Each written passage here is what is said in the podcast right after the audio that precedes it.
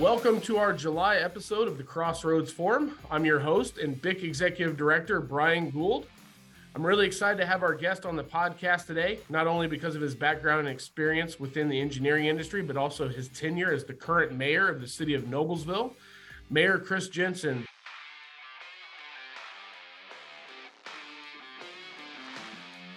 Thank you very much for joining us on the podcast today. Hey, good morning, Brian. It's great to see you online versus at the baseball field where we normally run into each other. That's right. That's right. I, I kind of had to rub it in your face a little bit earlier, but our Westville team, after losing to Noblesville maybe 20 times this summer, we finally got a victory over you guys. So it was still the weekend didn't pan out as we'd hoped. Zionsville had our number, but had some fun out the Noblesville Ball Diamonds this summer. You know, I think I've been in Noblesville probably two to three days a week for the last four months here. So, well, hopefully you're spending all your money at our restaurants and pumping gas over here and all, all the all the good things you need to do in Noblesville.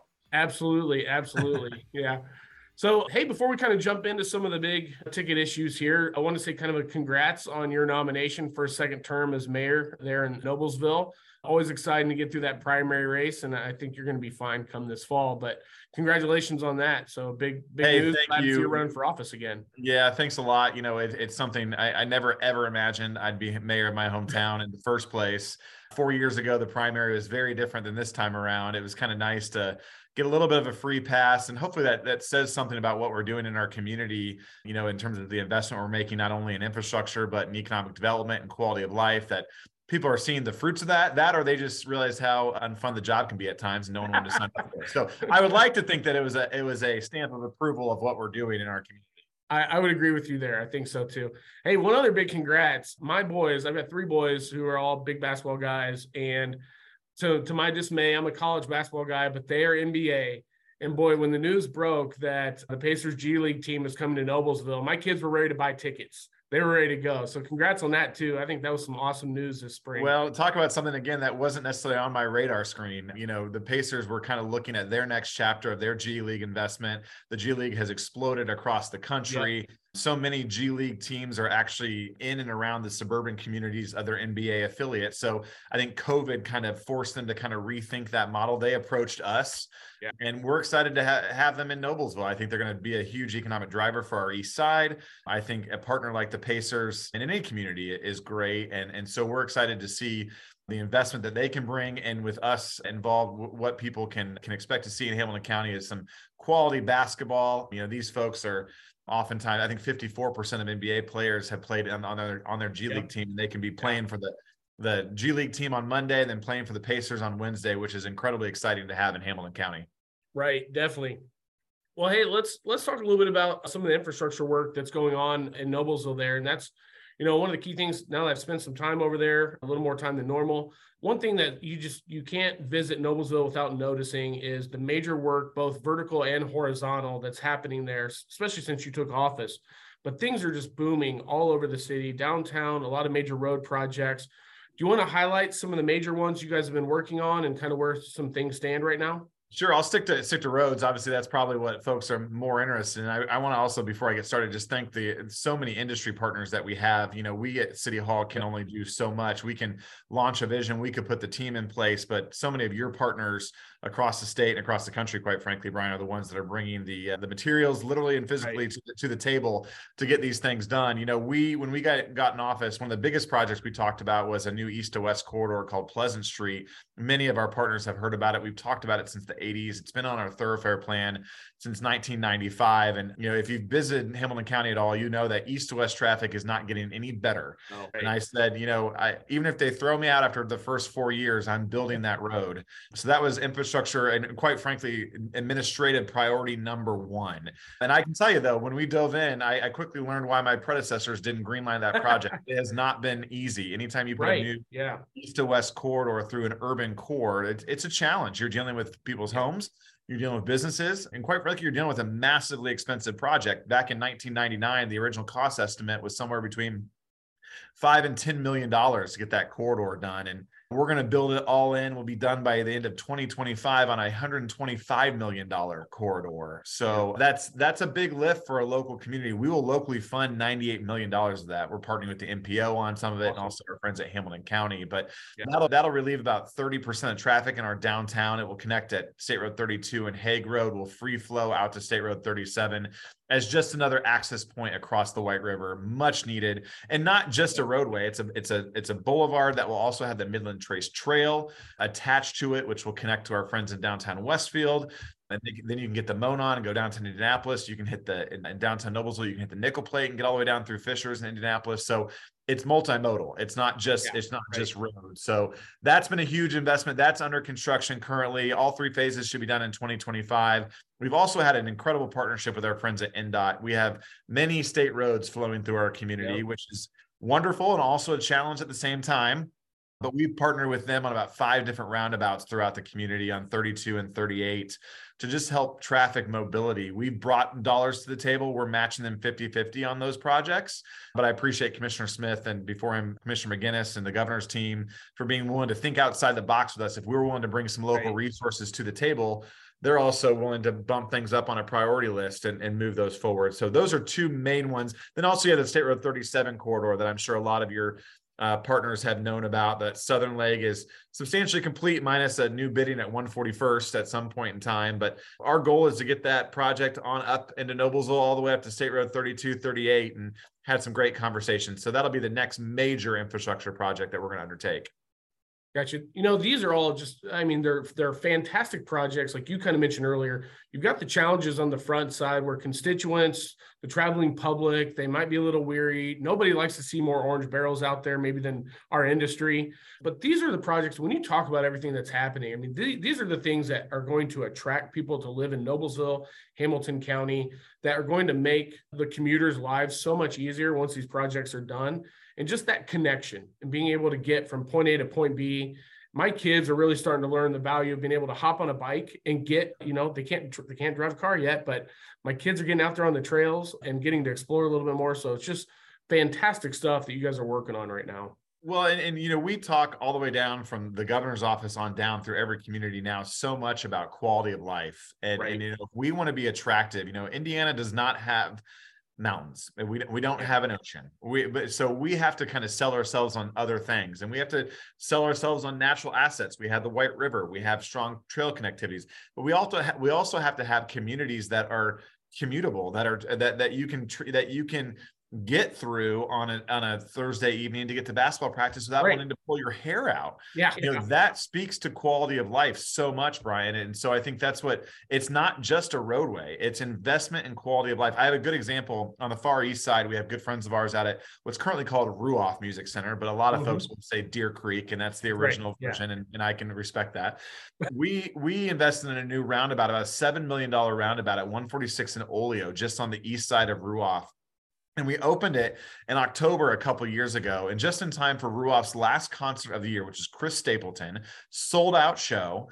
That oh. roundabout was opened, and they were able to clear that parking lot in fit in 37 minutes, which was 53 wow. minutes faster than they have ever ever been able to clear the entire Ruoff parking lot. Now you might say, "Oh, that's just a number," but that's quality of life. If right, folks absolutely. to a concert, they don't yeah. want to get stuck in a parking lot for yeah. two hours trying to get out of there and transverse through intersections, and, and that speaks directly to economic impact in the city of Noblesville. Yeah. And I appreciate Ruoff knows that they know the investment yes. that we have made and the quality of life on the east side of Noblesville that's driving new business to our community. Yep, absolutely. All great things. So hey, I wanted to hit on you kind of talked about the, skin in the game or what the city is bringing to the table here. I mean, we obviously know a lot of projects come funded from state revenue sources or federal dollars that are coming in. You guys have quite a few resources that are out there, whether it's TIF dollars, EDIT dollars, the MVH and LRS comes from the state, community cross. I mean, I could go on and on here, but do you want to highlight some of the bigger revenue sources you guys are working with and maybe some ways you're trying to get a little more flexible with them or how you're making these projects happen? Yeah, first of all, one of the first things we launched when we came in office was we wanted to have for the first time ever a 10 year capital improvement plan, you know, with all of our capital assets, both vertical and horizontal.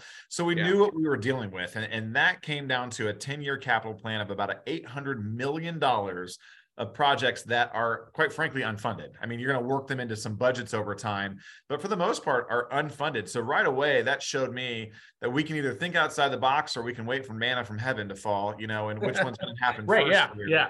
And you have to think, and, you have your traditional, you know, we have maxed out our community crossings grant pro- yep. program every single year, which every community hopefully is doing that has been a great program from the state. One that i think we need to probably even make some tweaks on going forward to look at the disparity across the board of different communities and how you know it, eh, that that is being used. And i think legislators are really open to that which i truly appreciate that. But we've been able to you know we've announced since 2007 we've repaved 30 miles of roadway. I'm just checking my facts here. At a total of 9.15 million dollars 4.4 from the state 4.6 from the city that's a huge that's a huge that's a huge Great. partnership right yeah. and, and that that has been really focused on repavement resurfacing obviously that program has been great but then again with that 800 million dollar unfunded project as you take a look at it, one of the options we have as a city of our size is the ability to do a local wheel tax. And mm-hmm. I can mm-hmm. tell you, I'm very hesitant of any type of new revenue source that yeah. comes from taxpayers, you know, to reinvest. But at the same time, we made the case over several months and very strategically to the public that hey for this dollar amount i think it's $25 a year we're able to max out um, on your on your BMV registration, that just provided X amount back into our coffers directly towards public infrastructure. Yep. You know, and again, super hesitant to do that. I am a small government fiscal conservative guy, but yeah. I'm also very, very mindful of making investments in our community. And right. we were able to pass that wheel tax at, at 9-0 vote. I think one person mm-hmm. spoke against it.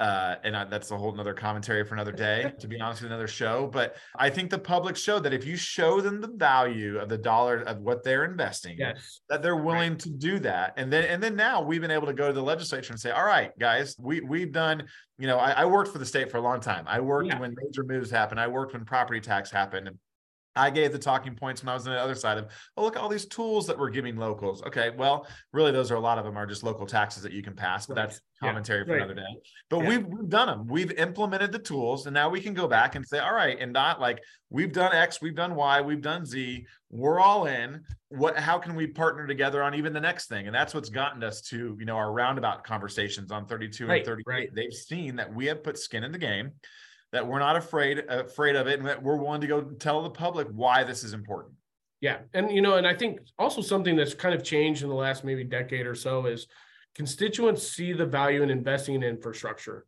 nobody 100%. wants potholes nobody wants dilapidated roadways but when you say hey look yes we're going to implement this this municipal wheel tax but we're going to fix your roads. We're going to cut 45 minutes off your your drive out of Ruoff. We're going to cut 10 minutes off your commute every single day constituents get that and it's not a republican democrat issue. No and, and i think eh, eh, i do think it is somewhat of a generational issue. I, I would say that you know younger yeah. generations you know you're you and i are both millennials trying every day to make millennials look good compared to what you read in the newspaper. And, and even you know younger if you show them the value of like hey for x you're going to get this trail network by your house all day long all yep, day long. Absolutely. You know, yeah. and, and we put we've tried to put make sure we put parameters in place, safeguards in place for those that are on fixed incomes, low incomes, you know, to protections yeah. in place to protect them. That's part of our job as community leaders.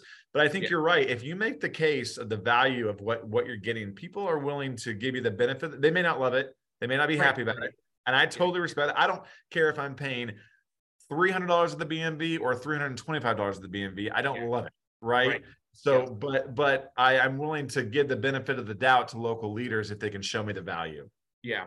Hey, one other thing I wanted to go back to before we move off of revenue sources for you guys is community crossings because I think we our our industry is going to kind of align with you guys here. An issue that you have in Noblesville is so community crossings program goes live in 2016. We've got a million dollar cap on that here we are seven years later we still have a million dollar cap. So the scope of work that you guys could get done with a million dollar grant isn't nearly what it was seven years ago. So i think that alone is an argument of like you said hey maybe it's time to take a look at it make some tweaks to the program maybe some adjustments so we can see that same benefit that we saw seven years ago and keep this a strong sustainable program So, well, I think I think that's a valid point, Brian. And I think you know I, I chair AIM's Legislative Committee, um, mm-hmm. and so I have to speak always very carefully when I when I'm talking about a legislative issue like that because right. I'm trying to speak on behalf. I mean, today I'm speaking on behalf of Noblesville, but I'm trying to be right. careful of how we frame True. that conversation. Yeah. Right. I think there's ways going forward that we can make sure that we're holding smaller communities harmless yeah. while also expanding the benefit in larger communities. You know again a, a million dollars in lagodi indiana I, I, love lagodi by the way and i always use that example because it's a quintessential small town indiana right. is very different than a million dollars in noblesville indiana or quite frankly a million dollars in indianapolis indiana. Right right. You know and so how are we maybe reevaluating that eight years in seven years in to keep the program strong viable keep keep smaller communities moving in the right direction the way they want to hold them harmless but also maybe open up that cap for other opportunities. I think you can even see broader benefit. But i think a lot of that goes back to if we're going to talk about that then communities have to make sure that they are exercising their local options and making sure right. that they're all in on the tools that they have been given. Yeah. So uh, one last question for you here. As you mentioned you chair AIM's legislative committee we've got a big undertaking this year at the state house. Typically summer study committees you know there's not a whole lot to them. But this year the the first task force that's funding indiana's roads for a stronger safer tomorrow the task force is getting back together. We're getting the old band back together yeah. here. It's been seven years. We're going to take a look at road funding needs where we can come up with some new mechanisms to address those needs. From a local perspective what are your thoughts on the task force? What are your thoughts on where local needs are at right now how can we help cities, towns, counties as we have this conversation this summer? Well, I think I think a lot of what the first task force has even hit on too is kind of the the changes to the funding from you know we there's there's dollars attached to, DAC, to gas tax, you know, gasoline usage and going forward. But as we see a big onslaught of EV coming forward. Right. That's going to have to be reimagined. We're seeing that on infrastructure needs. And luckily there's some pretty good federal dollars right now right. kind of around this topic.